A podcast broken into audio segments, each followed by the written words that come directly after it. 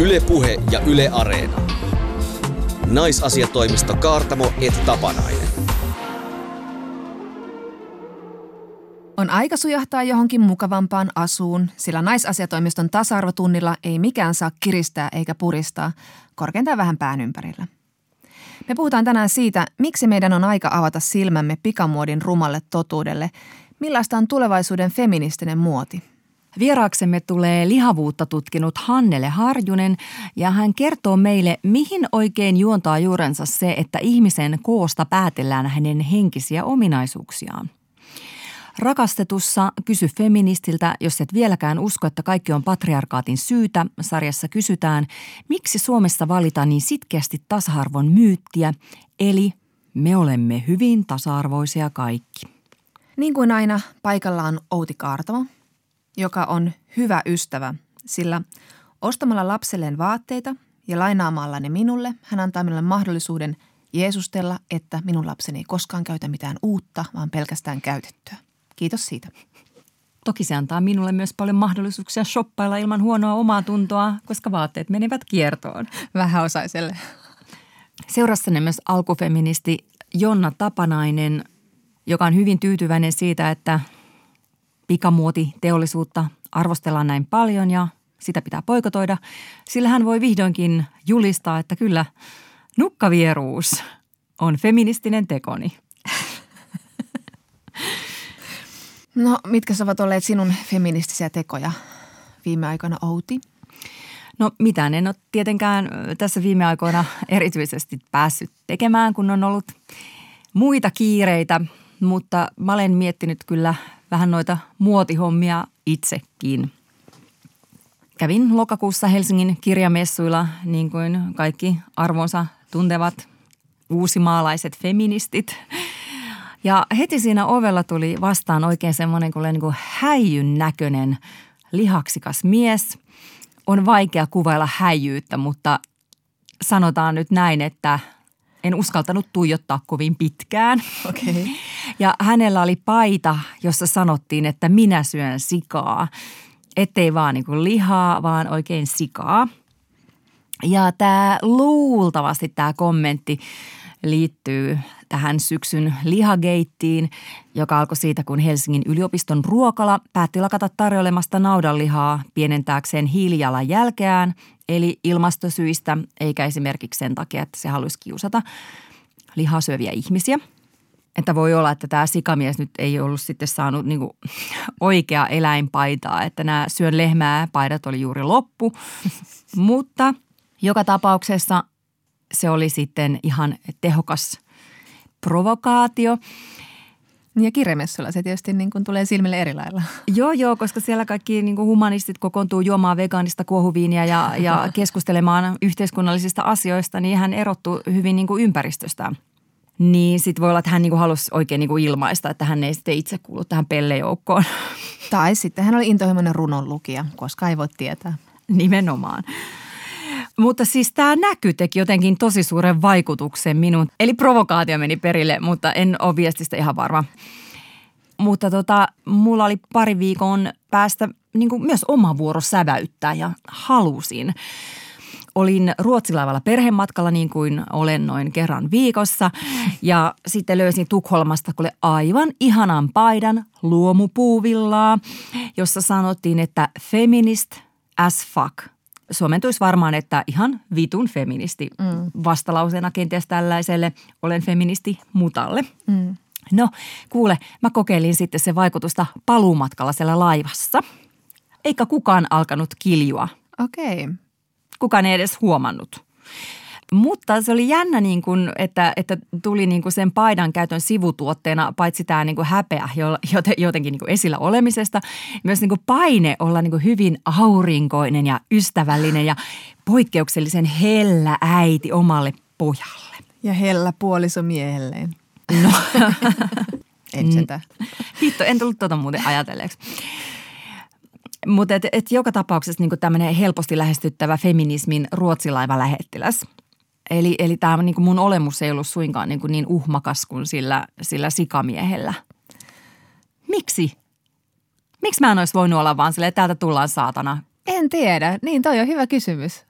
mä luulen, että Suomessa feministisanalla myös on, on edelleen se tietty, se ei ole ihan niin perusjuttu vieläkään. Että ehkä se tuntuu jotenkin se julistaminen silleen vähän, että no. Mutta kyllä se niinku teepaita on niinku edelleen niinku varsin niinku pätevä tapa viestiä, että mikäs meikamandoliini on naisiaan. Ja varsinkin sitten, kun se on vähän yllättävässä kontekstissa päällä. No just niin. Ja siis kun minä puolestani olin Ruotsin laivalla muutama päivä sinun jälkeesi, mm. mehän matkustaa Noutin kanssa erikseen niin kuin kuninkaalliset ja osakeyhtiöiden omistajat, ettei vain sitten me molemmat kerralla. Niin, niin tota, siellä käveli mua vastaan semmoinen vanha nainen, semmoinen lempeän isoäitimäinen muuten habitukseltaan, mutta hänellä oli semmoinen niin kuin – mustavalkoinen paita, jossa luki fuck racism kolme kertaa. Ja se hätkähdytti. Ja mä olin ihan silleen, että vau, se oli tosi makeeta.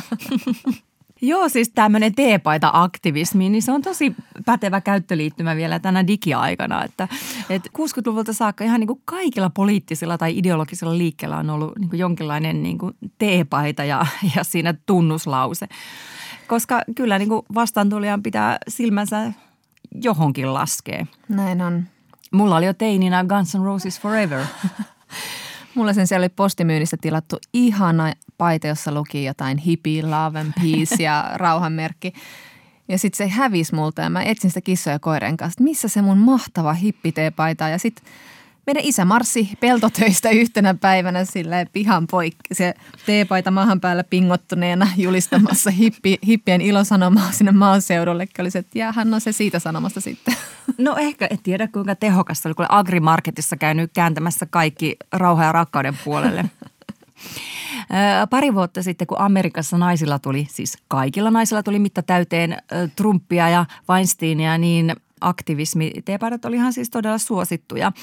Mm, Dior valmisti tämmöisen teepaidassa luki, että we should all be feminist. Ja niitä oli siis kaikkien tähtien päällä. Kaikki mielestä 450 dollaria on ihan ok hinta teepaidasta. teepaidasta. Mutta sitten siellä oli kuule aivan niin kuin teepaita valittiin tämmöiseksi niin kuin muotitoimittajien ö, valitsemaksi niin kuin vuoden asuksi. Hmm. Eli sillä on paikkansa tällaisessa aktivismissa.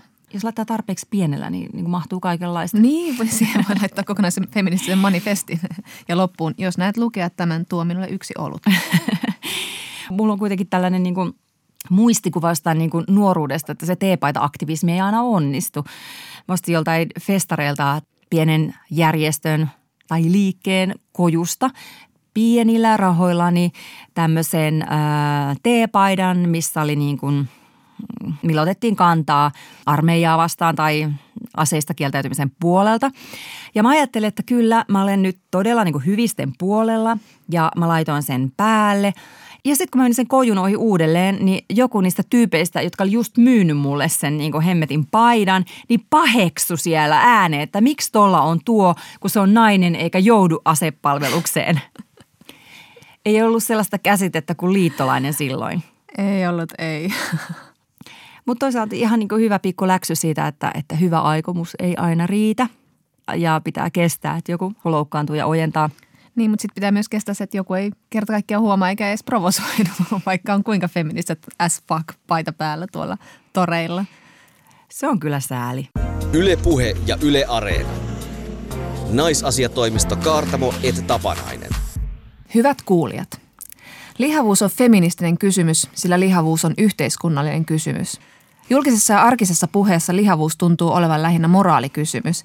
Sen sijaan, että puhuisimme siitä, millaisia syrjinnän muotoja lihavat ihmiset kokevat elämässään, lihavia arvostellaan ja syyllistetään.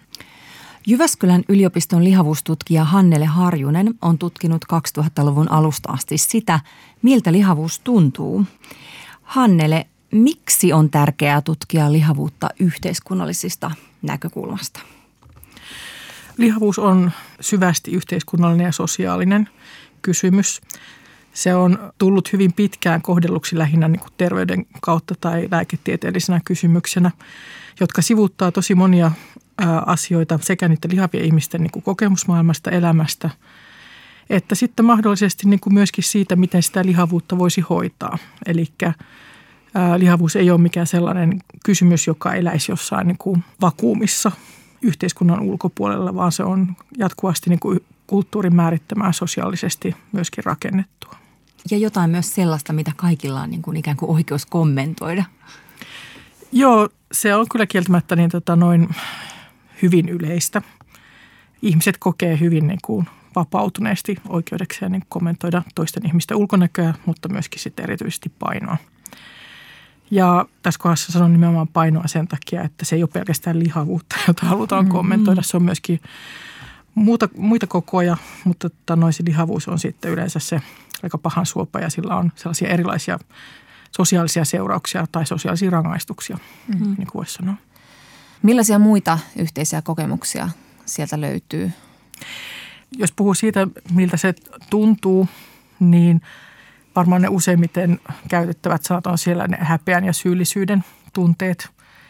Nämä osittain tietysti syntyy siitä, että, että kun on jatkuvasti kovin näkyvä ja ihmiset ottaa oikeudekseen nyt vaikka sitten kommentoida, mutta on ulkopuolelle jättämistä, selkeää syrjintää, olipa se kyse sitten niin kuin työelämästä tai vaikka terveydenhoidosta. Niitä on aikamoinen kirjo sanoit tuon häpeä ja syyllisyyden. Tuleeko se sitten nimenomaan siitä ulkomaailman kommentoinnista vai, vai kuinka sisäistettyä se on sitten se? Eihän se tietysti ole pelkästään niin kuin sitä, että ihmiset kommentoivat, vaan niin kyllähän me kasvatetaan sellaiseen niin kuin ikään kuin kehohierarkiaan, että tietyt vartalot on parempia ja hyväksyttävämpiä kuin jotkut toiset. Ja tämä opetetaan meille ihan lapsesta saakka, että ei se ole vaan, että jos on tota noin lapsena ollut esimerkiksi lihava, niin kyllä sen niin kuin on tuntenut nahoissaan, että se ei ole sillä tavalla hyväksyttävä tai oikeanlainen vartalo. Mm. Näin niin kuin lainausmerkeissä. Mm. Se, on, se on kiinnostavaa, miten se niin kuin oikeanlaisuuskin on niin kuin semmoinen niin kuin kulttuurinen sopimus ja, ja, mm. ja sitten naisen kehon oikeanlaisuus myös niin kuin vaihtelee aikojen saatossa. Ja, ja voi olla, että niin kuin, eikä edes hirveän kauaa mene, pari vuosikymmentä, niin sitten nähdään taas niin kuin aivan toisella tavalla. Vartalon koon suhteenhan niin on käynyt niin, että se ihanne on jatkuvasti pienentynyt naisten kohdalla erityisesti ja on tullut lihaksia ja niitä vaatimuksia tavallaan on tullut jatkuvasti uusia lisää. Mm. Meillä oli muutama viikko sitten tässä ohjelmassa vieraana äh, ulkonäköyhteiskunnasta kirjoittanut Iida Kukkonen ja hän puhui just meille siitä, että, että ulkonäkö alkaa määrittää ihmisen paikkaa yhteiskunnassa koko ajan enemmän. Näkyykö tämä sun mielestä niin kuin lihavien kohtelussa myös? Tavallaan sellainen kehityskulkuhan tietysti niin kuin on ollut – varsin pitkään jo. Että kiinnitetään hyvin paljon huomiota ulkonäköön ja etenkin siinä mielessä, että tehdään tulkintoja sen ulkonäön perusteella siitä, millainen se henkilö on, minkälaisia, sen, minkälaisia kykyjä sillä on, millainen persoonallisuus hänellä on, minkälainen hänen niin kuin, taloudellinen asemansa on ja niin edelleen. Eli me voidaan jollain tavalla päätellä ihmisten ulkonäöstä, mutta esimerkiksi vaikka terveydentilan suhteen – ihmisen ulkomuodosta on tosi vaikea sanoa, kuka on terve ja kuka ei, koska kaiken kokoiset, kaiken ikäiset ihmiset sairastavat. Et siinä mielessä niin kuin, on kyllä samaa mieltä, että se on tämän, tämän tyyppisessä niin kuin erityisen visuaaliseksi muuttuneessa kulttuurissa niin sellainen asia, josta ainakin pitää olla tietoinen. Mm. Meidän yhdenvertaisuuslaki kieltää ihmisten syrjimisen henkilöön liittyvien asioiden perusteella, mihin myös niin kuin ulkonäkö liittyy. Minkälaisissa asioissa Hannele lihavuus tuottaa syrjintäkokemuksia työelämässä ja, ja niin kuin miten voidaan niin kuin osoittaa, että, että syrjintä johtuu tästä? Työelämässä niin se on selkeästi, niin kuin nämä syrjintäkokemukset korostuu naisilla – mutta se nyt ei sillä tavalla niin kuin hämmästytä, koska ylipäätään syrjintäkokemukset työelämässä korostuu naisilla. Eli voi sanoa, että tässä niin kuin se seksismi ja lihavuus intersektionaalisesti lyövät kättä silloin, kun puhutaan vaikka lihavien naisten syrjintäkokemuksista. Työelämässä se näkyy esimerkiksi palkassa, uralla etenemisenä, työpaikan saannissa. Terveydenhuollossa on, on tällaisia erilaisia esimerkiksi painorajoja, milloin tehdään jotain tiettyjä toimenpiteitä ja milloin niihin, ei ryhdytä. Kaikille niistä ei ole kauhean hyviä perusteita. Nämä on ehkä niin kuin ne tyypillisimmät ne työelämän ja terveydenhuollon sellaiset syrjintäkokemukset. Ja osahan ei ole sellaisia niin selkeästi, niin kuin, että voi sanoa, että syrjintä on tapahtunut, vaan ne on sellaisia, niin kuin, että kokemuksia siitä, että on sivuutettu, ei ole kuunneltu, on kohdeltu jollain muulla tavalla huonosti, on puhuteltu jollain tavalla loukkaavasti esimerkiksi ja niin edelleen. Hannele Harjunen, sä kirjoitat nyt kirjaa lihavien kokemista syrjintäkokemuksista. Onko ne kuinka yleisiä? Nehän on tosi suuria ne luvut. Ja oikeastaan kaikki noi, mihin viittasin, vaikkapa niin kuin palkkaan tai uralla etenemiseen ja siihen, että menee työpaikkahaastatteluun ja kirjoittaja sanoo, että sillä hetkellä kun kävelin sisään sinne huoneeseen, niin tiesin, että en tule saamaan sitä työpaikkaa mm. niiden ihmisten katseista, millä tavalla hänet kohdattiin, kun hän tuli sinne työpaikkahaastatteluun esimerkiksi. Ja, mutta näiden työelämäkokemusten suhteen erityisesti tietysti korostuu ne naisten kokemukset ja se ei ole mikään tietysti uusi, uusi asia, että naisten kohdalla niin kuin pätevyyden lisäksi on tämä niin, niin sanottu ulkonäkö CV mm. esillä, että että naiset kyllä se itse, itsekin tiedostavat, että heitä epäreilusti monesti niin kuin arvioidaan. Mm. Eikä tietysti ulkonäkö, tavallaan lihavuus nyt on ainoa, että siihen limittyy myös ikä vaikkapa tai, mm. tai muita, muita asioita. Että. Mm. Minkälaisia mm, puheenvuoroja sä oot kuullut sellaista, että minkälaista se niin kuin huono kohtelu lihavuuden takia arjessa on? No se on esimerkiksi sitä sellaista niin kuin tuntemattomien ihmisten kadulla huutelua – se on huomauttelua ravintolapöydässä ohi kävellessä, että, että kannattaisiko sinunkin syödä salaatti. Tai että kaupan kassa kommentoi tai kaupan jonossa oleva kommentoi ostoksia. Niitä on hyvin to, paljon hyvin niin kuin monenlaisia. Ja yleensä nämä on sellaisia tietysti, että ne ihmiset, jotka eivät harrasta tällaista, jotka eivät niin kuin huomauttele toisille ihmisille, niin he eivät niin kuin, heidän on vaikea uskoa, että semmoista tapahtuu, mm. koska tota, no, heille ei itselleen tulisi mielenkään tehdä niin. Mm on myöskin niin kuin se, se taso, että, että kaikki mitä me kohdataan jatkuvasti, niin kuin avataan lehti tai avataan televisio tai, niin aina sieltä tulee joku tölväisy tai hauska vitsi tai joku muu, että nehän on sellaisen niin jatkuvasti niin kuin tavallaan kulttuurin läpäisevä se sellainen niin kuin huonosti kohtelu. Ja jotenkin semmoinen niin viimeinen jotenkin niin kuin linnake, mille saa tietyllä tavalla niin kuin nauraa – niin, jossain mielessä sillä tavalla, että tota noin ehkä ei, nyt ennen varsinkin tämmöistä niin kuin tietynlaisten tiedostavuuden niin kuin nousua, kehopositiivisuusliikkeen vaikka valtavirtaistumista ja muuta, niin ihmiset ei ole selvästi niin kuin tiedostaneet niin kuin asiaa, että tämä ei olisi esimerkiksi niiden ihmisten mielestä, jotka on sen kohteena tosi hauskaa. Mm. Vaikka siellä mun aineistossa niin on tässä syrjintäkokemuksista, niin on myöskin paljon miehiä. Heidän eri, erityisesti kertomuksissaan korostuu se, että miten tämmöisissä miesporukoissa niin kuin on kauhean niin kuin sallittua ja hauskaa se semmoinen niin kuin tölviminen ja aina on se tyyppi, jonka niin kuin mahasta voidaan vähän vääntää mm. vitsiä. Mm. Ja tämä pitää niin kuin sietää sillä tavalla niin kuin jonkun tämmöisen miesten homososiaalisen bondaamisen niin kuin merkeissä, vaikka kuinka tuntuisi itsestä pahalta ja sitten mm. Ei pysty sitä silleen millä tavalla ilmaisemaan, että voisitteko lopettaa tämän, että tämä ei ole musta kivaa mm. koska pitää olla vain silleen good sport. Miten paljon sitten noi rajoittaa sitä omaa käytöstä, tuommoisten kommenttien ennakointia ja niiden kuuleminen, mitä kaikkea jättää tekemättä? Ää, niitä on ää, paljon sellaisia asioita, usein ne liittyy just sellaisiin tilanteisiin, jotka, joissa esimerkiksi se vartalo on jotenkin erityisen paljon esillä. Ää, se voi olla esimerkiksi just sitä ravintolassa käymistä, olipa se nyt syömistä tai sitten niin kuin vaikkapa tanssiravintolassa – ja erityisesti vaikka se tanssiminen. Tosi monenlaiset liikuntaan liittyvät tilanteet. Eli sitten jätetään tekemättä sen arvostelun pelon ja sen, että niiden pahojen katseiden, niiden pahojen sanojen, niiden takia rajoitetaan sitä omaa toimintaa. Mm. Mä oon miettinyt sitä, että, että niin kuin samalla kun ihminen kommentoi niin kuin toisen ihmisen mm. lihavuutta, mm. niin, niin iloitseeko se jotenkin niin kuin siitä, hän on onnistunut pysymään niin kuin mm. ikään kuin ei-lihavana tai joku tämmöinen ylimielisyyden tunto no, siinä, ylpeys, mikä lie? Kyllä siinä on niin ainakin semmoista moraalista ylemmyyttä joskus saattaa äh, havaita. Erityisesti sellaiset ihmiset, joilla niin kuin painon niin sanottu hallinta ei ole ollut koskaan ongelma. Tai sitten ne, jotka on hetkellisesti onnistuneet siinä – jotka haluavat sitten levittää sitä ilosanomaa, että, että, että noin kyllä, jos minä onnistuin, sinäkin onnistuit ja, te, ja sitten ne tosi kliseiset niin kuin neuvot, että, että vähemmän energiaa ja enemmän kulutusta ja ja vaikka kuinka sitten sanoisi, kuinka kuka tahansa niin kuin lihavuutta tutkinut tutkija sanoisi, että tämä on siis niin kuin osoitettu täysin paikkansa pitämättömäksi, koska ihmisten yksilölliset erot on niin paljon suurempia ja esimerkiksi tosi monet ihmiset ovat tehneet kaikenlaisia niin kuin – kymmenien vuosien niin kuin laihduttelulla niin kuin omalle aineenvaihdunnalle jo kaikenlaisia asioita, niin se ei ole niin yksinkertaista, mutta näitä nyt niin kuin, ainahan ne löytyy ensimmäisenä mistä tahansa kommenttikentästä, että ne, jotka tietävät paremmin. Mm. Niin, sä sanoit tuossa alussa, että lääketiede on kaapannut tämän ilmatilan tässä siitä, miten lihavuudesta keskustellaan. Mikä on se, miten lääketiede on määrittänyt tämän asian? Sen vaikutusta on se, että sitä lihavuutta on totuttu ajattelemaan tämmöisenä väliaikaisena tilana, joka on todellakin hoidettavissa. Että kukaan ei ole siis lihava pysyvästi, vaan sitten aina ollaan muuttumassa jonkinlaiseksi.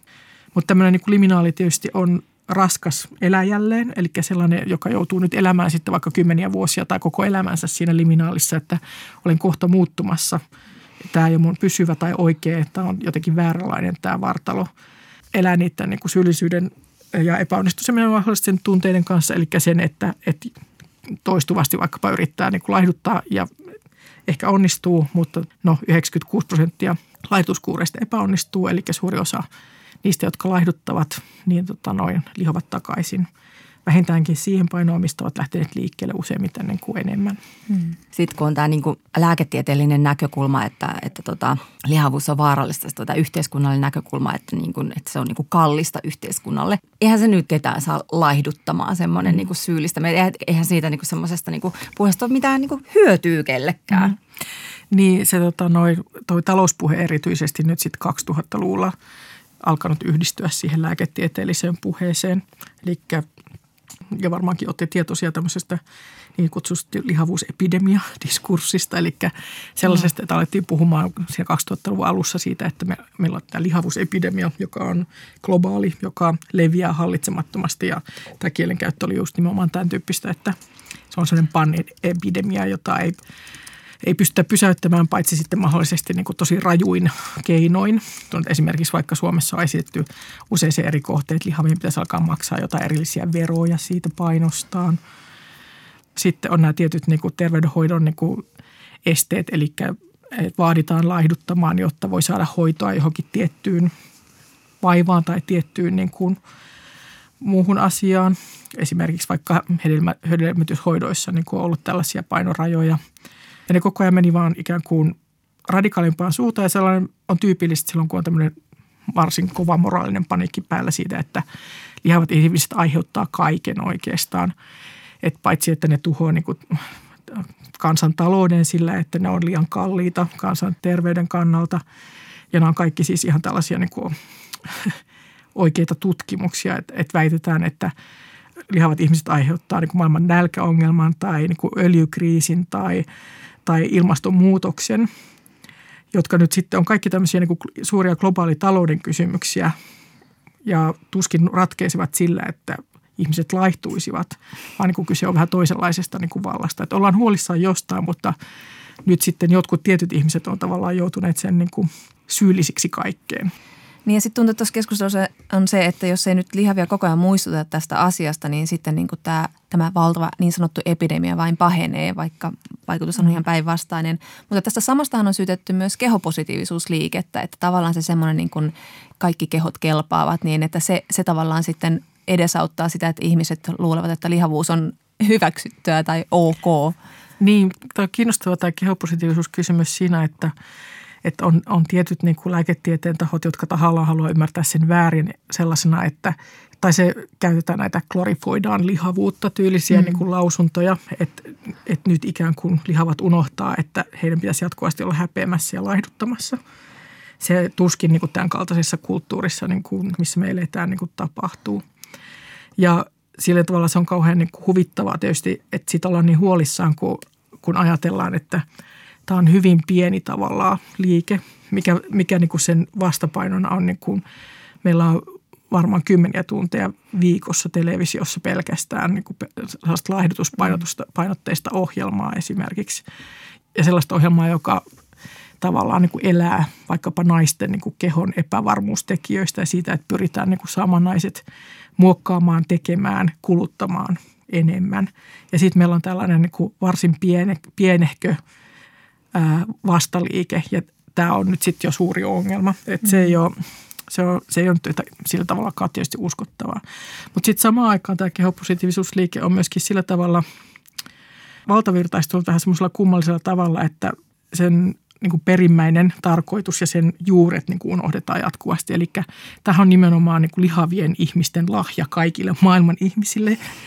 Lihavien aktivistien käynnistämä liike ja se on nimenomaan niin kuin siihen tarpeeseen kehitetty, että mä saan elää ja mä saan olla ja mun ei tarvitse sietää esimerkiksi häirintää jatkuvasti.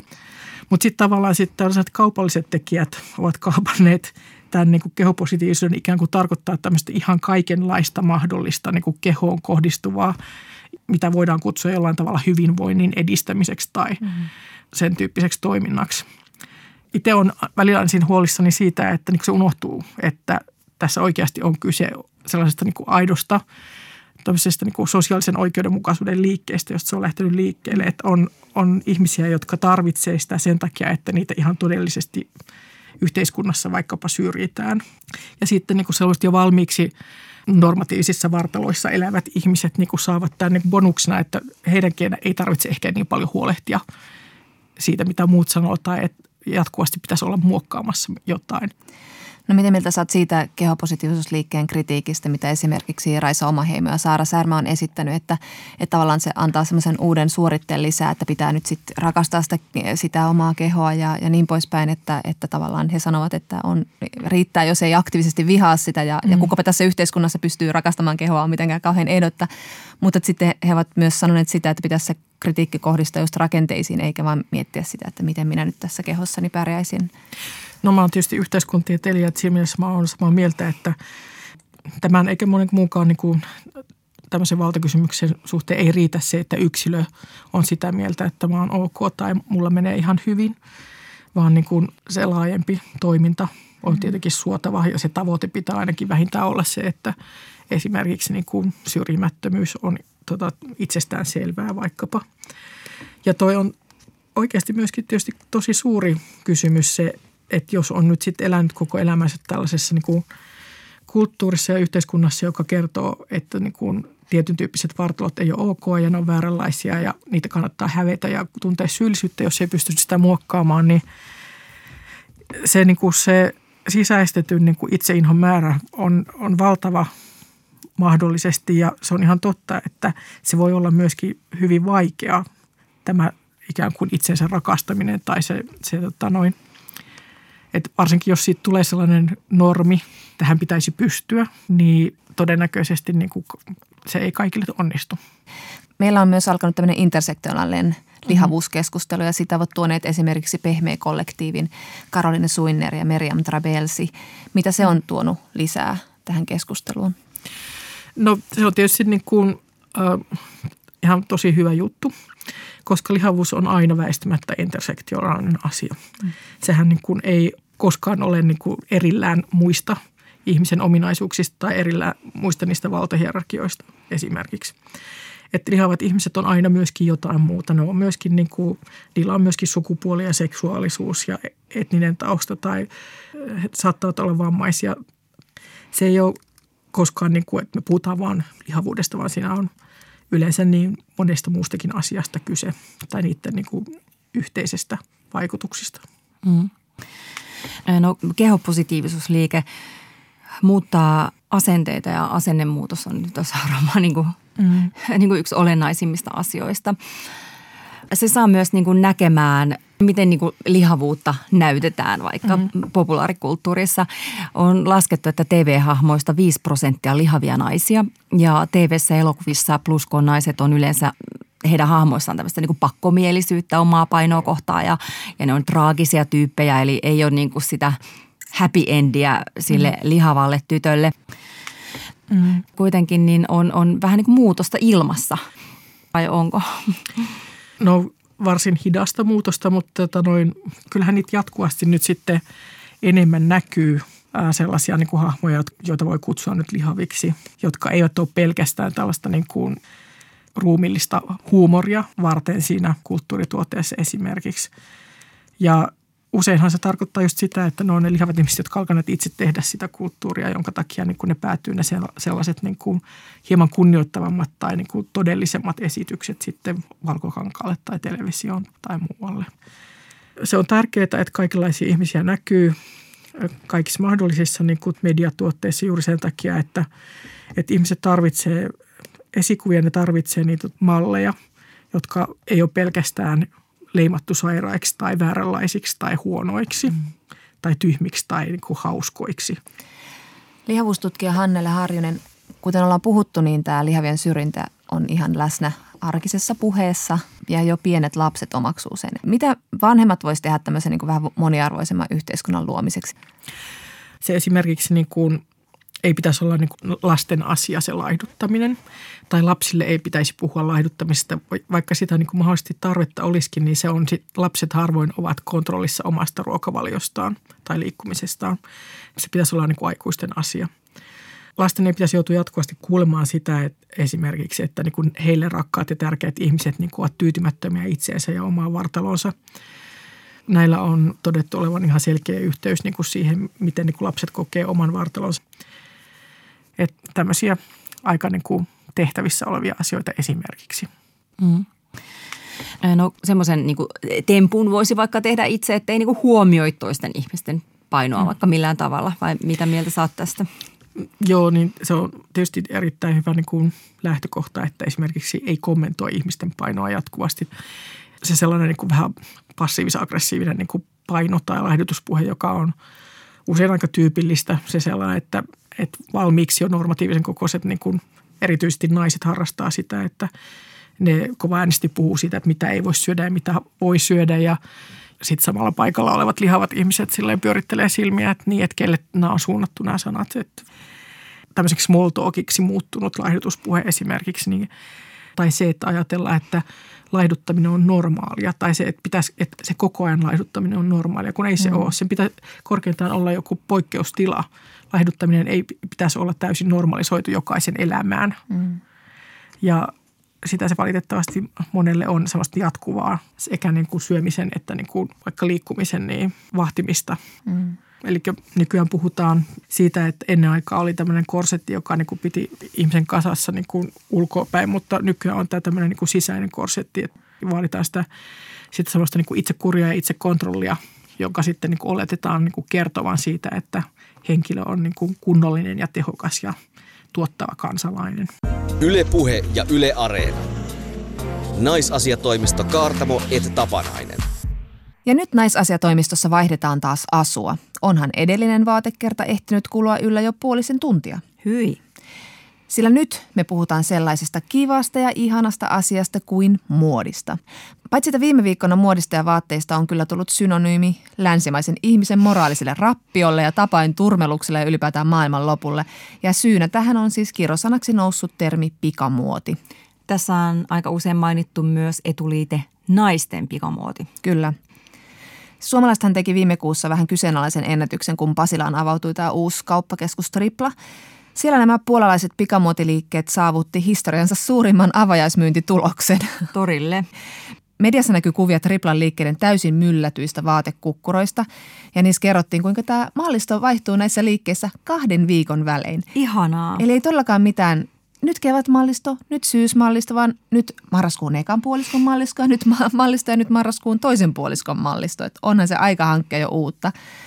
Jostain niin kuin, äh, myllättyjen vaatekukkura Pino-kuvaston ja tämän menestyksen ansioksi voi jotain lukea, niin ainakin sen, että pikamuodista on puhuttu viime viikkoina ehkä enemmän kuin koskaan tai ainakaan pitkään pitkään aikaan. Tämä ei ole todellakaan mikään niin uusi asia, tämä massamuodin kritisointi. Mutta että ainakin viime aikoina moni muotiblokkaaja on sanonut jättävänsä pikamuotiliikkeet väliin ja lopettavansa nettisoppailun kokonaan. Kyllä ja, ja ja niin kuin me tiedetään, tämän pikamuodin huono maine on ihan täysin ansaittua. Se on tosi pikaa sekä valmistuksen että käytön suhteen. Onkin siis kysytty, että miksi me ei yksinkertaisesti vain lopeteta tämän halpamuodin ostamista. Ja mun mielestä tämä on hemmetin hyvä kysymys, jota mä itse asiassa kysyn nyt itseltäni. Mä aina päätän, että mä ostan kirppareilta ja sitten perustelen, että enhän mä oikeastaan osta kovin usein vaatteita. Ja, mutta sitten tulee syksy, tulee kevät ja mä oon silleen, aah mä haluan jotain uutta. Klikitä klikki ja sitten mä oon nettikaupassa ja tilannut valtavan kasan vaatteita, joista saatan sitten palauttaa huis vain lentokoneella sitten niin kuin suurimman osan. Ja sitten kun mä menen ihan niiden halvimpien pikamuotiliikkeiden nettisivuille, niin sitten mä muka teen jotain niin kuin paremmin. Mm, mm. Mutta en mä tarkistele niiden maiden tuotantoolosuhteita, enkä mä tarkista niin kuin sen tuotteen materiaalia. Joskus aikaisemmin saattu ajatella, että, niin kuin, että halpa on niin kuin epäeettisesti tehtyä, mutta sitten kun tulee kaikenlaisia niin kuin vastuullisuustutkimuksia eri tuotteista, niin kas vain joku niin kuin, aika arvokas vaate, mm. niin on jostain hikipajasta lähtöisin. Kyllä. Et sekään ei ole nyt enää silleen niin kuin mikä luotettava mittari. Ja sitten kun on tullut niin kuin kauhean paljon näitä niin kuin ilmastokysymyksiä siihen rinnalle ja just toi niin kuin nettikauppa on tosi paha. Pari vuotta sitten Nirsolle puolisolle etsittiin farkkuja ja minä järjestin tämän asian, koska mä varmaan tiedän, että sä tykkäsi vähän klikkailla. Ja varmaan yhdeksät farkut tilattiin ja yhdeksät lähti takaisin. Ah. Ihan tästä puhuin yhden kaverin kanssa taanoin, kun oli sellainen ongelma, että ei ole uimapukua, tiedätkö. Niin sanoin, että hei, tee niin kuin minä, että mä tilasin tosi iso läjän uimapukuja ja kokeilin niitä kotona ja lähetin loput takaisin en mä jotenkin enää kehtaa. Mm. Vaikka olisihan se nyt tosi paljon mukavampaa kuin ähertää jossain sovituskopissa. Niin, se on helpompaa ja, ja sen takia sitä varmaan tekeekin omasta mukavuuden halustaan. Mm. Mutta onhan ne niinku kamat myös niinku aika halpoja. Juuri näin. Esimerkiksi muistan, kun olin opiskelija, ei ollut rahaa ostaa mitään. Nykyopiskelijalla on varaa käydä hakemassa uusi paita. Silloinhan mä olin eettisin shoppaja, mitä mä oon koskaan mm. ollut. Et silloin kävi kirppareilla ihan vaan niin kuin pakosta ja silloin vasta halpamuotifirmat teki tuloaan Suomeen. Mm. Eikä H&M perustettiin Helsinkiin 97 vuonna. Ja silloin muistan, että humanistiopiskelijapiireissä se oli aika nopeasti samanlainen kuin Mäkkäri. Että ei siellä saanut tulla nähdyksiä. Jos sieltä jotain osti, niin se pussi piti tunkea nopeasti omaan kangaskassiin, jossa oli rauhanmerkki pinssi päällä. Pornolehti ja leggarit samaa pu- ruskeeseen pussiin. Mutta tämä on minusta tosi kiinnostavaa, että sitten kun näitä alkoi vähitellen niin tulla kuin sieniä sateella näitä pikamuotilafkoja, niin niissä käyminen, niissä tuli vähän niin kuin kävis Alepassa. Et niitä oli joka paikassa ja kaikki kävi niissä ja, ja sitten tosiaan tämä nettisoppaus, joka toi tähän ruuhkavuosiin tämän helppouden ja mukavuuden, niin se oli sitten niin kuin sajonaara sille mun eettiselle kuluttamiselle.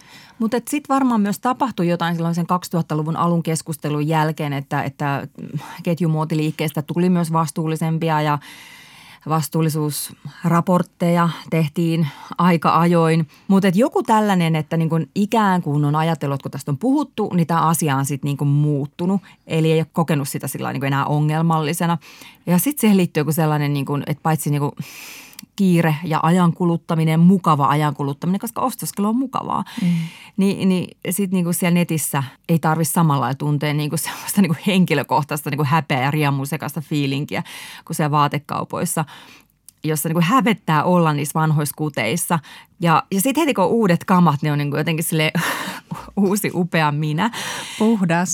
Nimenomaan. Että et semmoista niin henkilökohtaista ihmisarvoasiaa niin käydään siellä sovituskopissa läpi, mitä ei tarvi jotenkin sitten niin kuin siellä himassa.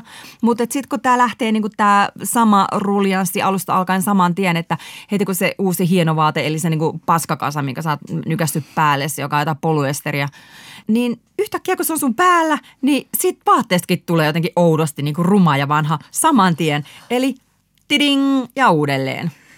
Joo, just näin. Ja eihän tämä niinku ole pitkään aikaan lähtenyt tämä vaatteen osto siitä, että tarvitsisi uuden vaatteen, vaan että sitä vaan niinku yrittää jotenkin niinku olla sellainen kuin odotetaan. Eli uusiutumuskykyinen ja dynaaminen ja uudessa asussa ja identiteetissä ja kaikki uudet trendit hallussa. Että sehän siinä on vähän surullista. Ja sitten tässä on, siinä on myös jotain niin kuin addiktoivaa. Se Kyllä. On... Ja just tästä ää, toimittaja Dana Thomas on kirjoittanut just ilmestyneessä Fashionapolis-kirjassaan. Ja hän kirjoittaa siinä, kuinka pikamuotia työnnetään meille niin paljon sellaisella volyymilla, että meistä on vain yksinkertaisesti tullut addikteja. Mm. Eli nämä suuryritykset, espanjalainen Zara ihan ensimmäisenä, mm. kehitti tämmöisen mallin, että niin kuin hyvin myyvää vaatetta pystyttiin tilaamaan kahdessa viikossa lisää. Ja tämä sisälsi siis valmistuksen ja kuljetuksen. Ja tämä siis taas mahdollisti just nämä hikipajatehtaat. Nämähän työllistää Kaakkois-Aasiassa ja Intiassa niin kuin miljoonia naisia. Ja ne saattaa siellä ommella vaikka kolme vuorokautta putkeen, jotta saadaan sitä tiettyä trenditoppia nyt ajoissa siihen ja siihen myymälään. Mm. 98 prosenttia näistä naisista ei saa palkkaa, jolla voi elää. Se on niin kuin jännä, että niin kuin, kun siitä kuitenkin massamuodin kohdalla, kun se tuli sitten niin kuin mahdolliseksi, niin puhuttiin sitten niin kuin muodin tämmöisestä demokratisoitumisesta, että, että se on niin kuin kaikkien saatavilla, että ei pelkästään varakkaat ja yläluokkaiset voi pukeutua muodikkaasti, mutta että sitten samaan aikaan niin se, se repii hirveätä kuilua niiden ihmisten välille, jotka käyttää toisia hyväksi ja joita käytetään Ja nyt kun me puhutaan ilmastonmuutoksesta, niin nythän tietenkin me puhutaan paljon enemmän myös tästä vaatteiden jättämästä valtavasta ekologisesta jäljestä. Eli vaateteollisuus kuluttaa enemmän energiaa kuin vaikka lento- ja laivaliikenne yhteensä ja se on vastuussa 10 prosentista kasvihuonepäästöjä. Nämä on aika järkyttäviä lukuja. Ja mua järkyttää etenkin tämä, niin kuin järkytti kaikkia muutama vuosi sitten, kun uutisoitiin, että moni firma polttaa viidenneksen tuottamistaan vaatteista. Niin ne ei siis koskaan tule myyntiin, vaan ne poltetaan. Mm. Ja sitten on myös turha lohduttaa itseään, että no, mä dumppaan tämän vaatekeräyksen tai mun glittertopin, niin sitten joku hädänalainen kehittyvässä maassa saa ainakin edes uuden paidan. Mutta kun meillä on tuotettu niin paljon vaatteita Afrikkaan, ettei niitä edes haluta siellä. Että siellä on niin kuin näillä vaatteilla on tapettu paikallinen räätäli ja ompelija ammattikunta täysin. Afrikan maat on siis yrittänyt myös niin kuin torpata näiden vaatteiden tuloa. Että sekään ei enää ole mikään niin kuin puolustus. Niin, että, että oikeastaan niin kuin me käytetään Afrikkaa meidän kaatopaikkana. Ja nyt tämän pikamuotikeskustelun myötä on huomannut, että on aika avata silmät tälle asialle. Siis puhunut tässä itselleni. Mm, jo saat pahin. Ei, vaan point, pointti on se, että nämä, nämä totuudet on tiedetty tosi kauan, niin kuin nyt sanottiin jo.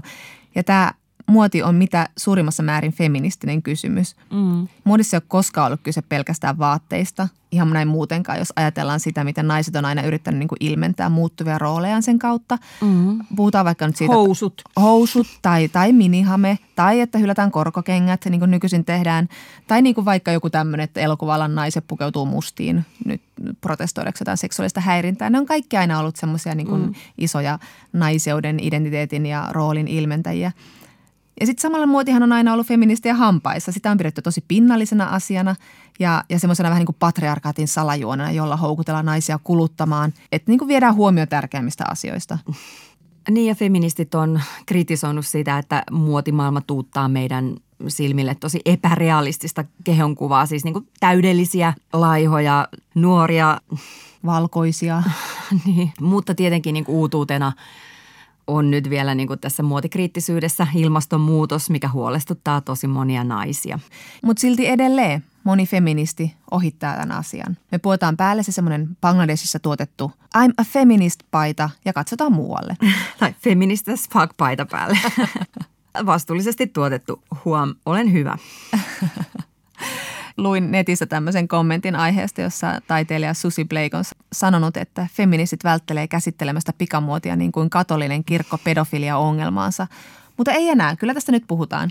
No jos mä katson omaa pukeutumista, niin, mä en oikeasti tiedä. Mulla on tota halpisketjun farkut, jotka ei ole ihme kyllä mennyt rikki, vaikka ne on ollut mulla pari vuotta. Sitten mulla on nahkakengät, sitten kallis villatakki. Et mä luulen, että ainoa niin kuin eettinen asia mun päällä on tämä mun teepaita. No mutta on jotain. Musta tuntuu, että mulla ei ole mitään. Mutta siis tämä, että katsoo muualle, on mun mielestä aika hyvä esimerkki siitä, että silloin kun uutisoitiin 2013 Ranaplasan tehtaasta, jossa mm. kuoli yli tuhat naista niin. ja lasta. Bangladesissa. Minä katsoin muualle ja jatkoin ostamista muun muassa Zarassa ja Mangossa, joiden tuotteita siellä valmistettiin. Että kyllä tässä feministillä on aika paljon selittämistä. Tässä niin kuin palautuu se lapsen viattomuus, joka katsoo suurilla silmillä vanhempia kysyy, että että miksi me ei ruokita nälkää näkeviä, miksi maailmassa tuhotaan ihmisiä, miksi syömme helunalehmää, miksi lapset tekevät tehtaissa töitä, niin vanhempi vastaa, että no koska on mukavampaa olla ajattelematta sellaisia ikäviä asioita ja koska on mukavampaa, kun on kaikenlaisia etuoikeuksia, mitä meillä on niin kuin mahdollisuus niin kuin hankkia elämäämme sulostuttamaan. Ja äh, mä syön itse lihaa ja mä tiedän, että se ei ole ekologisesti eikä eettisesti kestävää. Ja niin kuin mä oon tosi tietoinen siitä, että mä teen elämästäni mukavampaa riistämällä muita. Ja tämä on mun etuoikeutettu paikka tässä yhteiskunnassa ja mä hyödynnän sitä ihan silmittömästi. Ja sitä saa mun mielestä myös paheksua. Tämän takia mä myös ymmärrän niitä miehiä, jotka ei halua luopua mistään saavutetuista eduista tasa-arvo edistämiseksi, koska on kivempaa ja makoisempaa näin. Niin ja sitten tässä kaikessa, olisin sitten lihansyöntiä tai lentämistä sinne jonnekin balille tai just tämän muodin ostamista, niin tässä kaikessa on semmoinen niin modernille ihmisille tyypillinen ajattelutapa, että jonka mä tunnistan itsessäni, että se varmaan niin juoksi jossain DNAssa, että, että tämä maailma on jotenkin niin kuin mua varten, että mulla on oikeus kuitenkin vielä tehdä tämä juttu.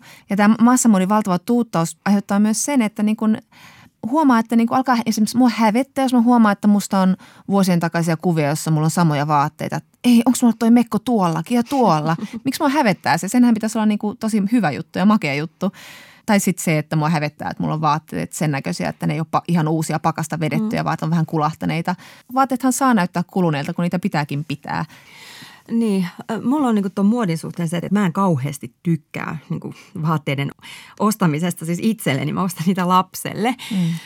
Mulla on niinku vaikeuksia tuossa, sen takia mun on niinku helppo ajatella, että, niinku, että mun ei tarvitse enää koskaan tilata mitään netistä, niin. paitsi mm. jotain söpöä lastenvaatteita. Mm. Mutta onneksi niin nykyään sit on myös niin ihan hyvin tiedossa, että niin mitkä tuotteet on vastuullisia. Mm. Mutta sitten toisaalta on niin tiettyjä merkkejä, jotka on vastuullisia, että niistä tietää sen erikseen, mutta et muuten se on niin ihan semmoinen niin villiviidakko. Tämä on just se ongelma, että kun tämä vaateteollisuudessa tämä vastuu on sälytetty niin mm. vahvasti sille ostajalle, että joo, meillä on vastuu ja meidän pitää tarkkailla asioita, mutta kyllähän tämä pitäisi olla lähtökohtaisesti, että sä ostat vaatteen, joka on tuotettu niin, että kukaan ei ole sitä kärsinyt. Ja tätä on siis peräänkuuluttanut tämä muotioikeuden lakimies äh, Heidi Härkönen. Hän sanoi taannoin Ylen aamu siitä, että pikamuotia pitäisi säädellä lailla. Nythän siis kaikki nämä ympäristö- ja ihmisoikeuskysymykset on yritysten vapaaehtoisuuden varassa, mikä mm. on tietysti aina hieno homma, niin kuin siis Suomen rajojen ulkopuolella. Mutta että onneksi nykyinen hallitus nyt sitten puuhaa tällaista yritysvastuulakia, ja tämän Härkösen mukaan tätä yritysvastuulakia tarvitaan just siksi, että sitten yrityksillä olisi niin kuin riittävät prosessit, joilla ne tunnistaa kaikki ihmisoikeus- ja ympäristöuhat ja sitten tämä lainsäädäntö veisi sitä niin kuin painolasta ja kuluttajaharteilta mm. enemmän näille yrityksille, niin kuin sen pitäisikin olla. Mm, mm. Ja sitten jos palaa niin kuin tähän kysymykseen, että äiti, miksi me syömme helunalehmää tai miksi me riistämme köyhiä ihmisiä kehittyvissä maissa – kaksivuotislapsen ihan hyvin niin kuin tarkka näistä yhteiskunnallisista asioista, niin, niin tota, eihän ne ole kauhean niin kuin hankalia kysymyksiä, vaan sille, että niin kuin, kyllähän nämä jutut on muutettavissa. Niin. Riina Saramäki kirjoittaa hyvän mielen vaatekaappikirjassaan, että jos ompelijan palkka nostetaan elinkelpoiselle tasolle, alun perin 13 euroa maksamaan paidan myyntihinta nousee siis 2,48 eurolla, siis kahdella puolella eurolla. Niin tai sitten sen voi ajatella toisinpäin, jos se on tehokkaampaa. Eli ompelija elää näännyttävässä köyhyydessä, mutta paidan ostaja säästää 2,5 euroa. Niin, jos olisi laarissa vierekkäin, niin kumpinkohan tulisi hankittua? Näitä voi onneksi sitten kuluttaja valvoa kuitenkin, koska se nyt on meidän harteilla vielä paljon ja tulee varmasti jatkossakin olemaan. Eli on kaikenlaisia appeja, joiden kautta voit sekata aina sen brändin, että mi- miten tällä menee ja miten tämä hoitaa nämä vastuullisuusasiat. Esimerkiksi tämmöinen kuin Good on You. Good on You. Joo, ja se kertoo, että millaisista materiaaleista ja missä ja millaisissa oloissa se vaate on tuotettu – ja miten nämä triplan puolalaisketjut pärjää? No olivat vältettäviä listalla siellä. Saivat semmoisen surullisen naaman. ja sitten tietenkin niin kuin vastuulliset kansalaiset tekee paljon asioita. On kaikenlaisia kampanjoja kuin vaatekapina ja perustetaan vaatelainaamoja. Ja, ja, ja sitten on myös näitä niin kuin vastuullisen muodin verkkokauppoja. Mm. Nehän tekee tosi hienoa työtä. Ne listaa sinne kaikki hiilidioksidipäästöistä lähtien ja materiaaleista ja työolosuhteista. Ja huom, ne ei anna palauttaa ilmaiseksi. Että jos tilaat, niin mieti vähän. Mutta tässä on sitten taas taas tämä, että, niin kuin, että kellä on sitten varaa ostaa vastuullisia vaatteita. Että tuleeko muodista sitten niin semmoinen niin iso luokkakysymys. Joo, ja toi on tosi hyvä pointti, koska tämä on ollut niin sukupuolilatautunut tämäkin keskustelu. Tässä nyt syyllistetään tietenkin naisia tosi paljon ja, ja niin kuin tavallaan on ehkä tyhmä aina osoittaa, että hei, mutta noi on suurempia rikollisia. Mutta on aika helppo osoittaa niitä myöskin, niin että pienipalkkainen nainen ostaa niitä vaatteita. Että miksi, että osta parempaa ja harvemmin ja vähemmän kuin sitten vaikka verrata nyt jatkuvasti autoa vaihtaviin, että mikäs heidän hiilijalanjälkensä on. Mutta ei mennä Ei tohon. mennä tähän keskusteluun. Otin vain tämmöinen huomioon, että joku saattaisi tällaisenkin kommentin tuoda. Ja moni, moni neuvo, että pitää niin kuin – satsata laatuun, pitää tuntea tyylinsä ja, ja niin kuin välttää sitä halvan asian ostamista, mutta jos on pienipalkkainen, niin ei silloin ole varaa hankkia sellaista kapselivaatekaappia jostain vintakiputiikeista, niin se nyt vain on. Et se on myös kiinnostavaa, että tuleeko tässä pikamuotikeskustelussa nyt sitten taas tämmöinen railo, että kun se muoti demokratisoitui silloin halpamuoti, mm. halpamuodin myötä, että nyt sitten taas mennään siihen, että varakkailla on niin kuin valmius ilmentää sitä omaa luokkaansa sitten niillä merkkivaatteilla ja sille Niin, Naisasiatoimisto kysyi, mitä mieltä muodin tutkimuksen professori Anna-Mari Vänskä tästä asiasta on, että tuleeko sitten muoti epädemokratisoitumaan, että niin näytetäänkö sitten tätä luokkaeroa näillä keinoilla, että nyt milloin on nämä vastuulliset vaatteet, entäs sinulla siellä? ja Vänskä sanoi, että kyllähän sitä jo tapahtuu. Mutta että tässä pitää ottaa niin kuin laajempi näkökulma tähän asiaan, että se luokka on ollut aina läsnä tässä muodin mm. tuotannossa. Sitä on aina tuotettu muualla kuin missä sitä on käytetty. Ja just intersektionaalinen feminismi pyrkii ottamaan tämän laajemman näkökulman. Että se pyrkii katsomaan niitä tuotanto-olosuhteita siellä kaukana, ottaa globaalin näkökulman näihin asioihin, ei vain niin kuin laittamaan ihmisiä viivalle täällä Suomessa. Eihän se, että meillä on nyt pikamuotia, joka on niin kuin kaikkien saatavilla, niin eihän se niin kuin poista sitä luokkatietoisuutta vaatteista. Et, et, et siihen liittyy sitten niinku tyylikysymykset ja, ja niinku kaikki sellainen.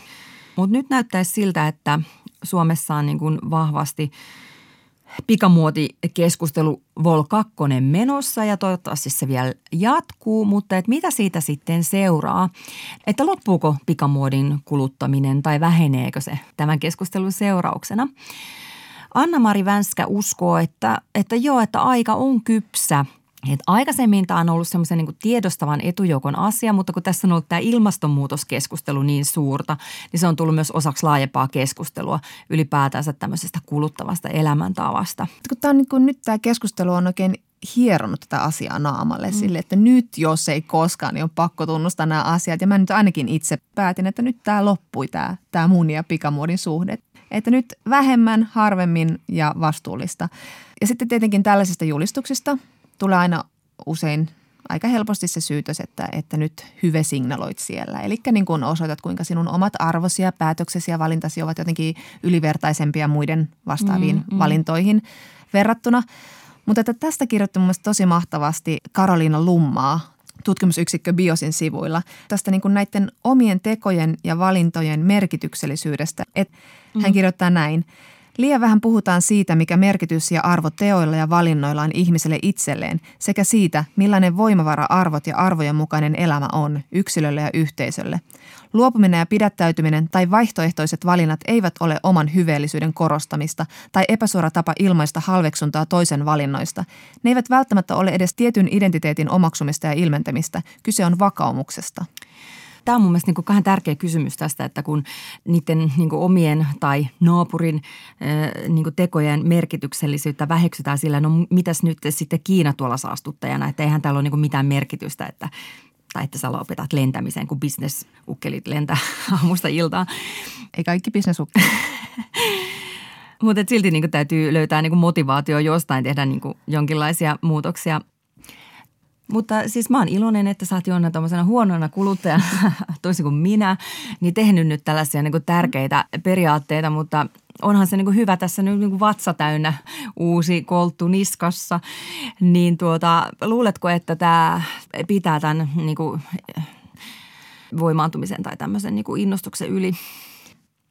koska kohta pitää saada kevät uutta. Se on totta. Juuri tilasin syysuutta. Mutta kyllä mä oon vakuuttunut, että se oli nyt siinä. Nyt riitti. Ja mulle tuli tästä päätöksestä itselle vain tosi hyvä olo. Jos, se, jos ei tämä mitään muuta auta, niin itselläni on parempi olo, niin kuin toi Karoliina Lumma tuossa just kirjoittaa. Ja, ja sitten mä voin vakuuttaa myöskin, että mun lähipiiri ei kärsi tästä päätöksestä mitenkään. Että sillä ei ollut koskaan mitään merkitystä, miten paljon mä oon laittanut rahaa vaatteisiin tai yrittänyt hankkia jotain uutta ja trendikästä. Niin aina mä oon ollut yhtä nukkavieroja kulahtanut. Että se on niin kuin ihan mun tavaramerkki tavallaan. Yle Puhe ja Yle Areena. Naisasiatoimisto Kaartamo et Tapanainen. No niin, ja näin on tullutkin se aika ohjelmasta, että voi ottaa rintsikat pois ja vaihtaa reikäisiin leggareihin. Ah. Kuulijoiden rakastama loppuosuus on enää jäljellä ja sehän on Kysy feministiltä, koska feministi on usein oikeassa. Kysymyksiä voi lähettää osoitteeseen naisasiatoimisto at yle.fi. Ulla kysyy – Hei naisasianaiset. Kun puhuitte ohjelmassanne vihapuheesta, dosentti Tuija Saresma sanoi, ettei me puhu vihapuheen sukupuolittuneisuudesta, koska meillä on Suomessa tämä tasa-arvon myytti. Tämä käsite tasa-arvon myytistä tulee usein feministien puheessa vastaan. Mutta siis millä tavalla tasa-arvo on Suomessa myytti? Ketkä sitä pitävät pystyssä? Miksi se olisi tärkeää purkaa?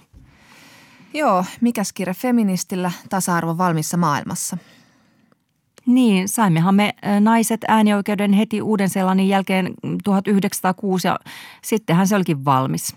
Niin meillä on naispresidentti ja naisia huseraa joka paikassa, katsokaa nyt nykyhallitustakin.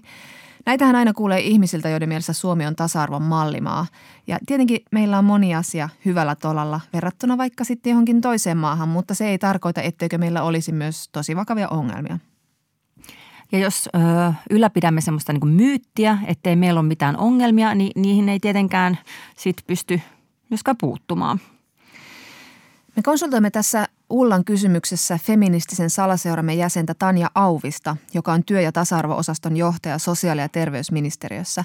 Tanja Auvinen vastasi näin. Moni, varsinkin nuori nainen, huomaa työelämään päästyön, että työpaikoilla tapahtuu kaikenlaista kummallista. Tai oikeastaan jo työelämään pyrkiessä. Työhaastattelussa kysellään lapsi aikeista ja tytötellään mennen tullen. Uralla eteneminen saattaa olla sukupuolesta kiinni, samoin palkkojen kehittyminen. Palkoista ei kukaan kuitenkaan puhu, koska se ei sovi. Toisaalta jos lapsia sitten saa, niin perhevapaalta töihin tullessaan huomaa, että omassa asemassa on tapahtunut muutoksia. Miesvaltaisilla aloilla isien perhevapaisiin saatetaan suhtautua väheksyen tai jopa vihamielisesti.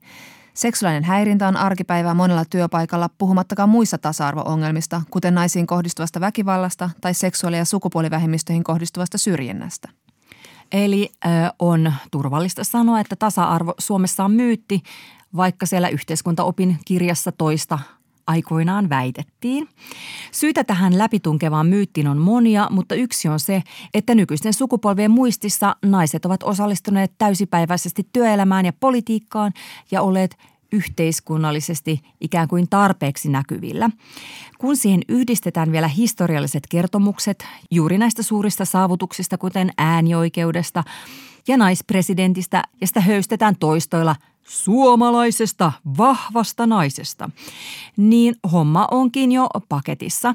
Mutta tämän kertomuksen läpi ei ne arkset tilastot hoivasta, työelämän syrjinnästä ja naisiin kohdistuvasta sukupuolittuneesta väkivallasta pääse tunkeutumaan. Työ- ja tasa-arvo-osaston johtaja Tanja Auvinen sanoo myös, että tätä myyttiä pitää pystyssä jokainen, jonka mielestä miehet ja naiset nyt vaan on erilaisia, eli Marsista ja Veenuksesta, eri planeetoilta. Meillä on syvää juurtuneita käsityksiä sukupuolista, eikä näistä stereotyyppisistä ajatuksista ole helppo päästä eroon. Niitä pitäisi purkaa niin perheissä, päiväkodeissa, kouluissa kuin työpaikoillakin. Sillä näillä stereotyyppisillä käsityksillä pönkitämme sukupuolten epätasa-arvoa, mikä puolestaan näkyy kaikkialla, hoivan jakautumisessa, työpaikkojen arjessa, ihmissuhteissa. Vain oikeasti tasa-arvoisessa yhteiskunnassa jokainen lapsi saa kasvaa omaksi itsekseen ilman tukahduttavia sukupuolettavia raameja ja sukupuolen perustuvaa syrjintään. Toistaiseksi tämmöistä yhteiskuntaa emme ole tavanneet. Mutta heti ekana lopetetaan nyt nämä stereotyyppiset viljelyt naisista ja miehistä ja pojista ja muista. Helppo homma, siitä lähtee. Että ei saa kuulkaa sanoa, että tytöt tai pojat on nyt vaan sellaisia. Pojat ei ole poikia, pojat on kaikenlaisia. Se on kiellettyä. Siinä naisasiatoimisto tällä kertaa. Ensi kerralla puhumme rakkauden monista muodoista. Kirjailija Siri Enoranta kertoo, miksi normin mukainen heteroparisuhde ei tehnyt häntä onnelliseksi, vaan piti keksiä jotain muuta. Nyt näkemiin. Tui tui. Ylepuhe ja Yle Areena. Naisasiatoimisto Kaartamo et Tapanainen.